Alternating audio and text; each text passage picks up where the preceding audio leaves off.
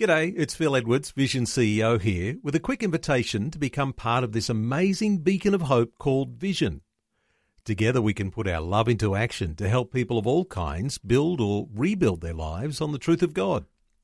Please consider the part you can play during our upcoming Visionathon appeal, remembering that it's your support that makes Vision possible, including this podcast. Audio on demand from Vision Christian Media. None of us wants to experience pain in our lives. Well, we just don't. But as much as we don't want pain, it's a fact of life. It just is. So we can sweep it all under the rug and pretend that it doesn't exist, or we can learn to deal with it the best way we possibly can. Hi, I'm Berni Dymet. Thank you so much for joining me again on Christianity Works. Today, we're going to head into the Word of God and let the Lord Almighty speak into our pain, into perhaps some of the pain that you might be traveling through at the moment. And please do stay tuned because in just a few minutes I'll be telling you about my free daily devotional Fresh. It's all about helping you draw closer to Jesus to become all that He made you to be. Can I tell you, one of the hardest things I've ever done in my life is growing up. Just stop and think about it for a minute. We come into this world completely helpless, absolutely dependent on our parents for everything. In fact, for life itself. If they were to leave us completely alone within just a few days, we'd be dead. And almost immediately, the process of growing up begins. Within a few months, we're smiling. By age two, we want to throw tantrums to demonstrate our independence. We learn to use cutlery. We learn to take ourselves to the toilet. We go to school. We learn to read and write. And on and on it goes. And I think the hardest part of that growing up is going through those teenage years, leaving childhood behind and becoming an adult. But have you ever stopped to wonder why is it that growing up is so hard sometimes? Why are those teenage years so difficult? What is it about growing up? Well, here I think is the answer. Growing up is about moving from complete dependence on our parents to independence, and then from independence to interdependence. In other words, when we're children, we're dependent on mum and dad for food, clothes, the place we live, travel, love, nurture, all those things. Little by little, we learn to do things for ourselves, and then, once we know how, we're expected to get on and do things. When you think about it, growing up is about shifting responsibility and effort from our parents onto ourselves. We take on more and more to the point that one day we're ready to go out there into that big, cruel world and take a job and, and become part of society. And for most of us, bring our own children into the world and start that whole cycle over again. And the difficulties in the whole growing up process, the more I think about it, are in the transfer of that responsibility from our parents to ourselves. Sometimes we want to run ahead of it, and sometimes we want to lag behind. For instance, what teenager hasn't rolled their eyes in the back of their heads when their parents have told them, now you're not allowed to watch that movie or go to that place or stay up that late or whatever? See, we think as teenagers we know better. We want more freedom. And that's the currency of those who are immature freedom. But the parents are trading in a different currency. They're trading in responsibility. And sometimes we want to lag behind. Sometimes we want to be lazy and, and have our parents serve us hand and foot, doing things that we're more than capable of doing for ourselves. Mum, can you get me a drink? I've often heard a teenager say in our house over the years, to which I will immediately answer before Mum can get off the lounge, get it yourself. Why? It's time to take responsibility. It's time for the kids to stop treating their parents as servants. To each of my children, somewhere along the line, I've said this don't expect to be able to act like a child and then be treated like an adult. If you act like a child, you'll be treated like one. If you act like an adult, in fact, if you demonstrate by what you say and do and your attitudes that you're growing up, that you're maturing, that you have the wherewithal to deal with things, then we'll start treating you like an adult. Teenagers often want the best of both worlds. They want freedom and servants. it doesn't work that way. At least it shouldn't. And that one issue is where 99.9% of the tension lies between teenagers and their parents. Problem is, many parents don't teach their kids that, and so they never ever grow up. I know 30 year olds who live at home, don't pay board, and their mother still does their washing and ironing, cooking and cleaning. It's time to grow up. Now, what, if anything at all, does this have to do with pain relief? Because that's what we're talking about on the program again this week, and in fact, over the next few weeks in this series called Pain Relief for the Soul. Well, here it is. Emotionally, some people never grow up. And when we don't grow up, when we have immature attitudes, that causes us huge amounts of pain. Huge. Have a listen to this James chapter 1, beginning at verse 2. My brothers and sisters, whenever you face trials of any kind, consider it nothing but joy, because you know that testing of your faith produces endurance, and let endurance have its full effect, so that you may be mature and complete and lacking in nothing. Do you see what growing up's all about? Trials, tests, pain, all the things that come at us, we're supposed to grow up through them. We endure through them, and as we endure, we become, listen to this, mature and complete, lacking in nothing. I see many, many adults who are adults according to their age, but are children in their emotions. They throw tantrums, that they want their own way. They can't draw boundaries, so they become victims. They, they don't learn from their experiences. And so they're caught in patterns of behaviour where over and over and over and over again they repeat the same mistakes with the same consequences over and over. Sometimes, in, in fact, oftentimes, we experience pain because of our immaturity. We haven't learned to handle difficult people with love and compassion and firmness and security in who we are as adults, so therefore we experience emotional pain. Now, we're all different. You and I are different. Perhaps you're more of an emotional person than I am, or perhaps you're a logical thinker, or perhaps you're one of those happy go lucky personality types, while I'm someone who's more focused on crashing through problems using my strength. We all have a different brand or style of immaturity. A heart person can wallow in their emotions. A logical thinker hasn't discovered that the rest of us aren't like them, so they get all frazzled by us. Happy go lucky person who likes to be liked is mortally wounded when the rest of us don't pay them any attention. And me, I operate mostly through my strength.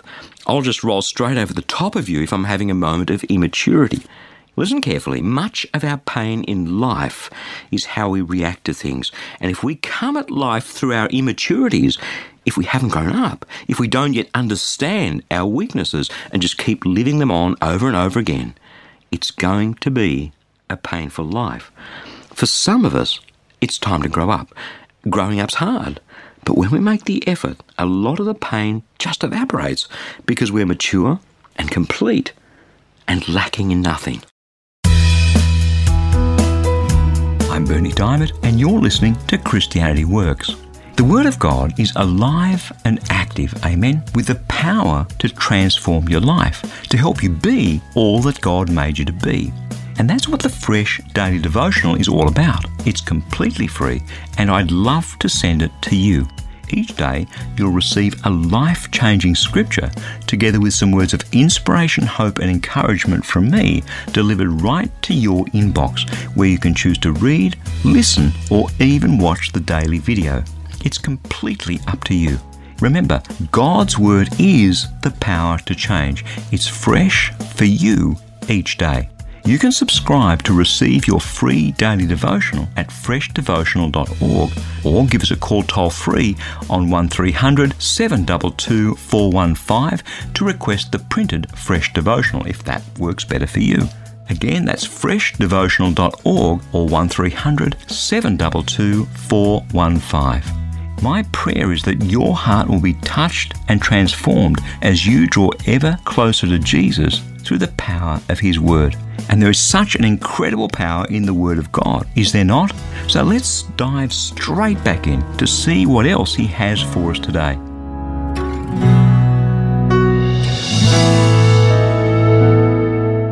Okay, so maturity is important. We're supposed to be mature.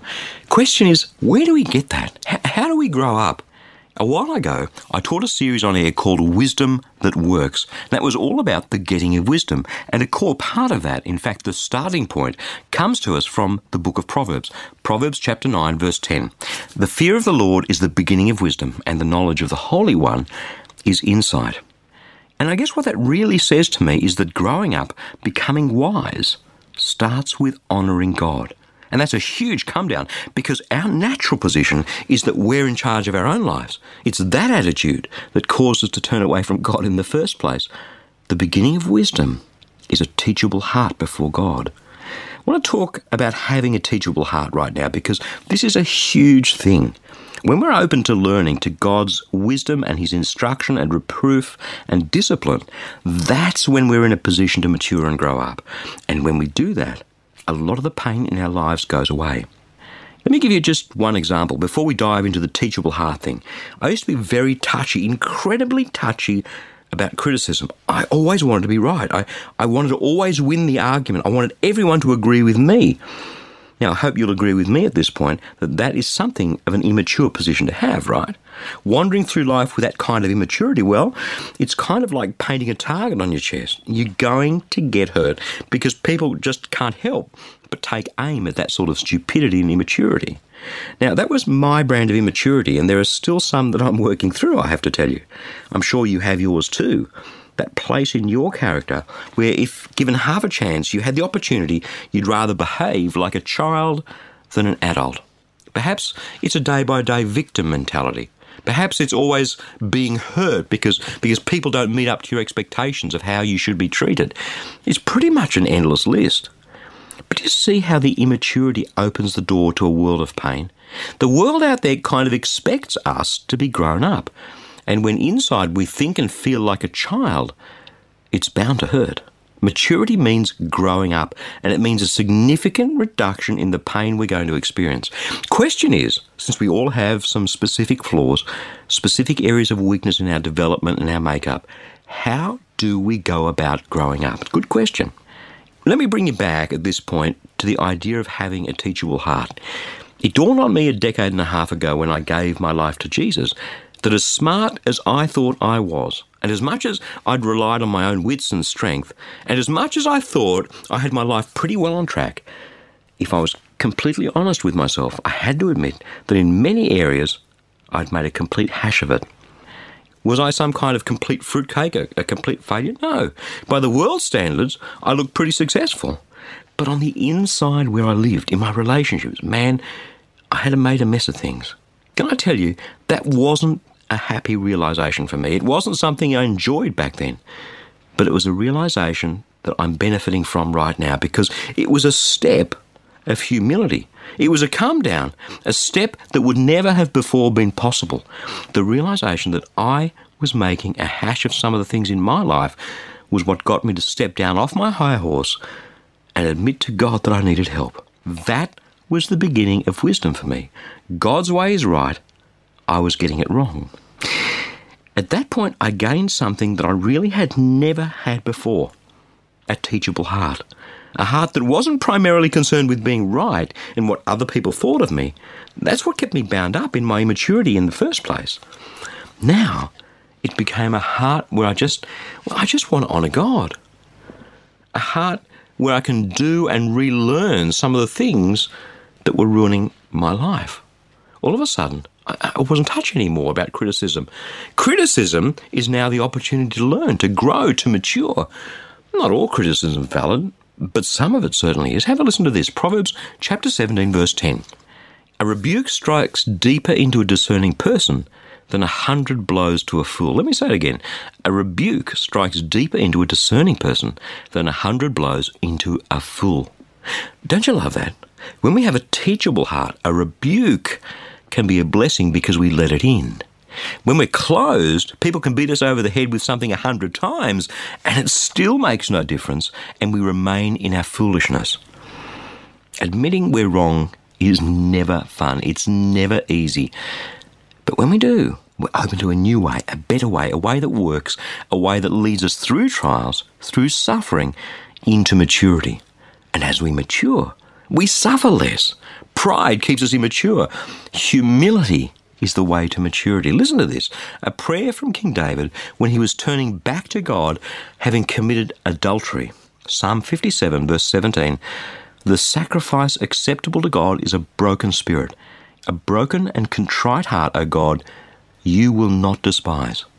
Contrition, a humble heart, ready to learn from God. There is the beginning of wisdom. There is the beginning of growing up. There is the beginning of maturity. There is the beginning of removing a whole bunch of pain from our lives And that contrition, that open, teachable heart that hungers to honour God, that's something that God blesses. Psalm 66, verse 2.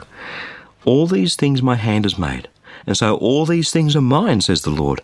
But this is the one to whom I will look, to the humble and the contrite in spirit, who trembles at my word.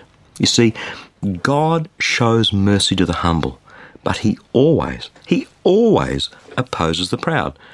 So, how about it? Is it time to grow up? Is it time to open our hearts to God's instructions? So often we listen to a message like this and we don't let it land on us. I believe God wants this message to land in my heart and in yours.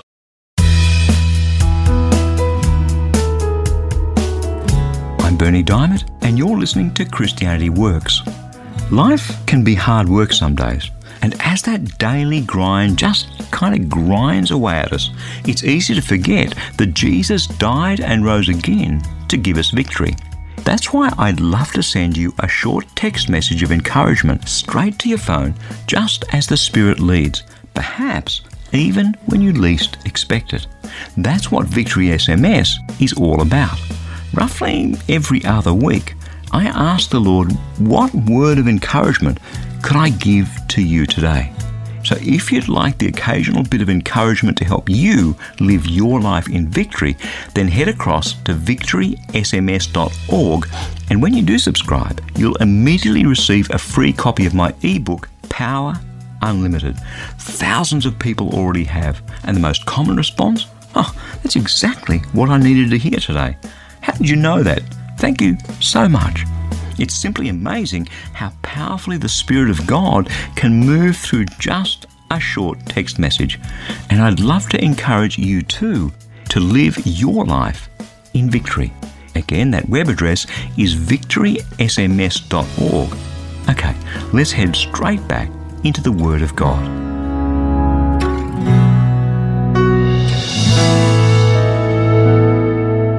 Back in the 1890s, Russian scientist Ivan Petrovich Pavlov was investigating the digestive system of dogs. He was collecting their saliva to see what response it had to food under different conditions. Not for everyone, I guess, but hey, it's a living. Now, what he noticed was that dogs tended to salivate before the food was actually delivered to their mouths.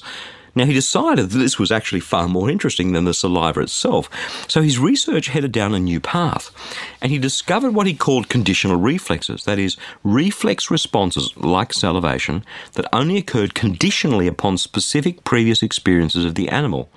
It's all about stimulus and response. Dogs received a certain stimulus and they naturally reacted in a certain way. Now, those early experiments formed the basis of human behavioural research and therapies. There's another well known experiment called the Little Albert experiment. Here's the Wikipedia entry on Little Albert. John Watson, founder of behaviourism, demonstrated classical conditioning empirically through experimentation using the Little Albert experiment, in which a child was presented with a white rat. After a control period in which the child reacted normally to the presence of the rat, the experimenters paired the presence of the rat with a loud, jarring noise caused by clanging two pipes together behind the child's head.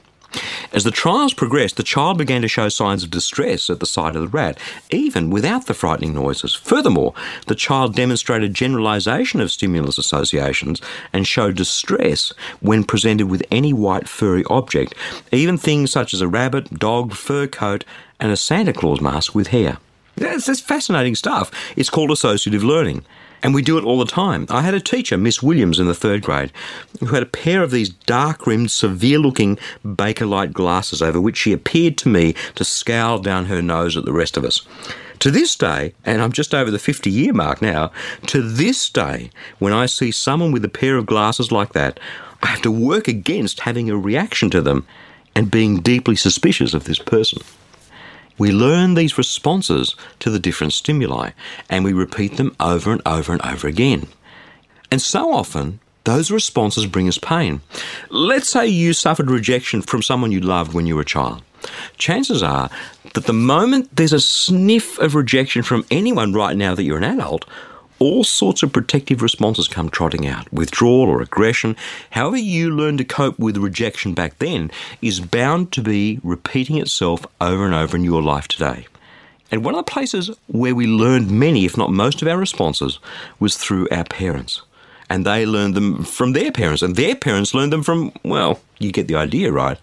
Isn't it obvious how bad behaviours get handed down from generation to generation? Stimulus, response, just like little Albert. Now, call me crazy, and some people do, but I just don't think God wants us to live our lives that way, do you? I just don't think that's good for us because it means that the pains of the past are alive and well and thriving in our lives, robbing us of the good lives that Jesus came to give us. It's one thing to know that it's happening. A lot of people know that they're caught in a repetitive trap of anger or, or the feeling of victimization or disappointment, whatever it is. But the question is is there some way out? Or is it going to be a lifelong trap? I want to take you to two scriptures to show you that not only is the cycle in God's eyes already broken, but also that there is a way out. The first is the position that you're in if you've put your faith in Jesus Christ. If you have a Bible, grab it, open it up with me. This is an important passage. 2 Corinthians chapter 5 verses 16 and 17 in the New Testament. Says this, "From now on therefore, we regard no one from a human point of view. Even though once we knew Christ from a human point of view, we know him no longer in that way. So, if anyone is in Christ Jesus, there is a new creation. Everything old has passed away. See? Everything has become new. In other words, stop looking at this from a human point of view. Stop looking at this from a natural perspective. Because if we keep doing that, then we have to come to the conclusion that in fact there's no way out. You see it again. From now on, therefore, we regard no one from a human point of view. And then in verse 17 it says, So, in other words, therefore, if anyone is in Christ Jesus. So the first step is not to see this from a natural perspective, but to see it from God's perspective, a supernatural perspective. When we look at ourselves from God's perspective through His eyes, it becomes completely obvious. Anyone who believes in Jesus is a new creation. It's as though we've been born again. All the old things have passed away, and look, says Paul, behold, see, everything is made new. In other words, I don't care what it looks like from a human standpoint. The past is irrelevant. If we believe in Jesus, the past has no power, no hold, no dominion over anyone who believes in Jesus. That, my friend, is God's truth.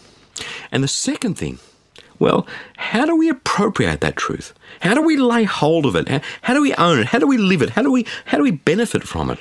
The answer, not surprisingly, is also in God's word. Romans chapter 12, verses 1 and 2. Paul writes, I appeal to you, therefore, brothers and sisters, by the mercies of God, to present your bodies as a living sacrifice, holy and acceptable to God, which is your spiritual worship. Do not be conformed to this world, but be transformed by the renewing of your minds, so that you may discern what is the will of God, what is the good and acceptable and perfect will of God for you. Two things. Firstly, give your life over to God, holus bolus, everything. Be a living sacrifice. Die to live. Die to the old self and live to the new self, this new person that we've become, the new creation. And then, instead of conforming to the old ways, to the worldly ways, instead of being squeezed into the world's mold, the same as the old stimulus response, living life like Pavlov's dogs, living life like little Albert, instead of doing that, Paul's saying, let God transform you by the renewing of your mind. You see, then you'll figure it out. Then God will help you change your mind about the power of the past. Then you will know His good and perfect and acceptable will for your life. And my friend, without knowing it, that's exactly what started to happen in my life a decade and a half ago. I went to God, I gave it all to Him. But then something else. I started spending time in God's Word. I actually started reading it not like a theory lesson, but as though it's God speaking to me, expecting God to change my life as I came to see things from His perspective. Reading the Bible, thinking about it, listening to others speaking about it, hanging around people who were saturated in God's Word and God's Spirit. And that, my friend, is how God changed my mind. I, I had a horrible past, bits in my life that I wouldn't wish upon anybody not saying my brand of pain is any worse than yours, but there are some things in my life, in my past, that could be ruining my life today. But I am utterly convinced, utterly convinced that I am a new creation. Old things have passed away, and all things are new, and I am living my life that way. It's not because I'm clever, but it's because God's Word became part of my DNA. God's Word is written on the very fabric of my being. Now I am a new creation. Do you get it? Old things have passed away, all things are new. The pain goes away. That's how God does it.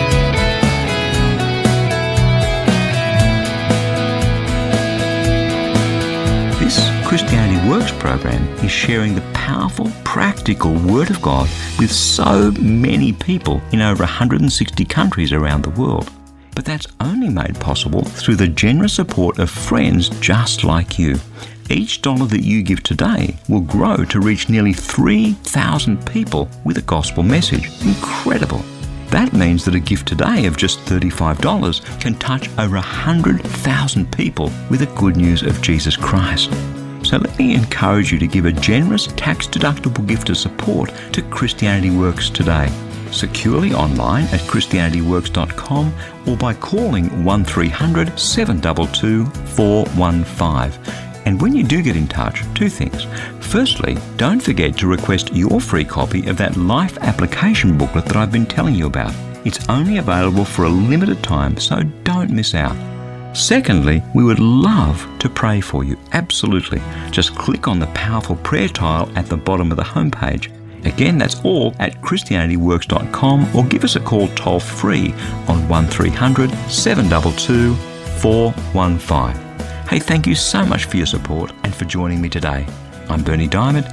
I'll catch you again same time next week with another message of God's love, God's grace, and God's power for each one of us in Jesus Christ.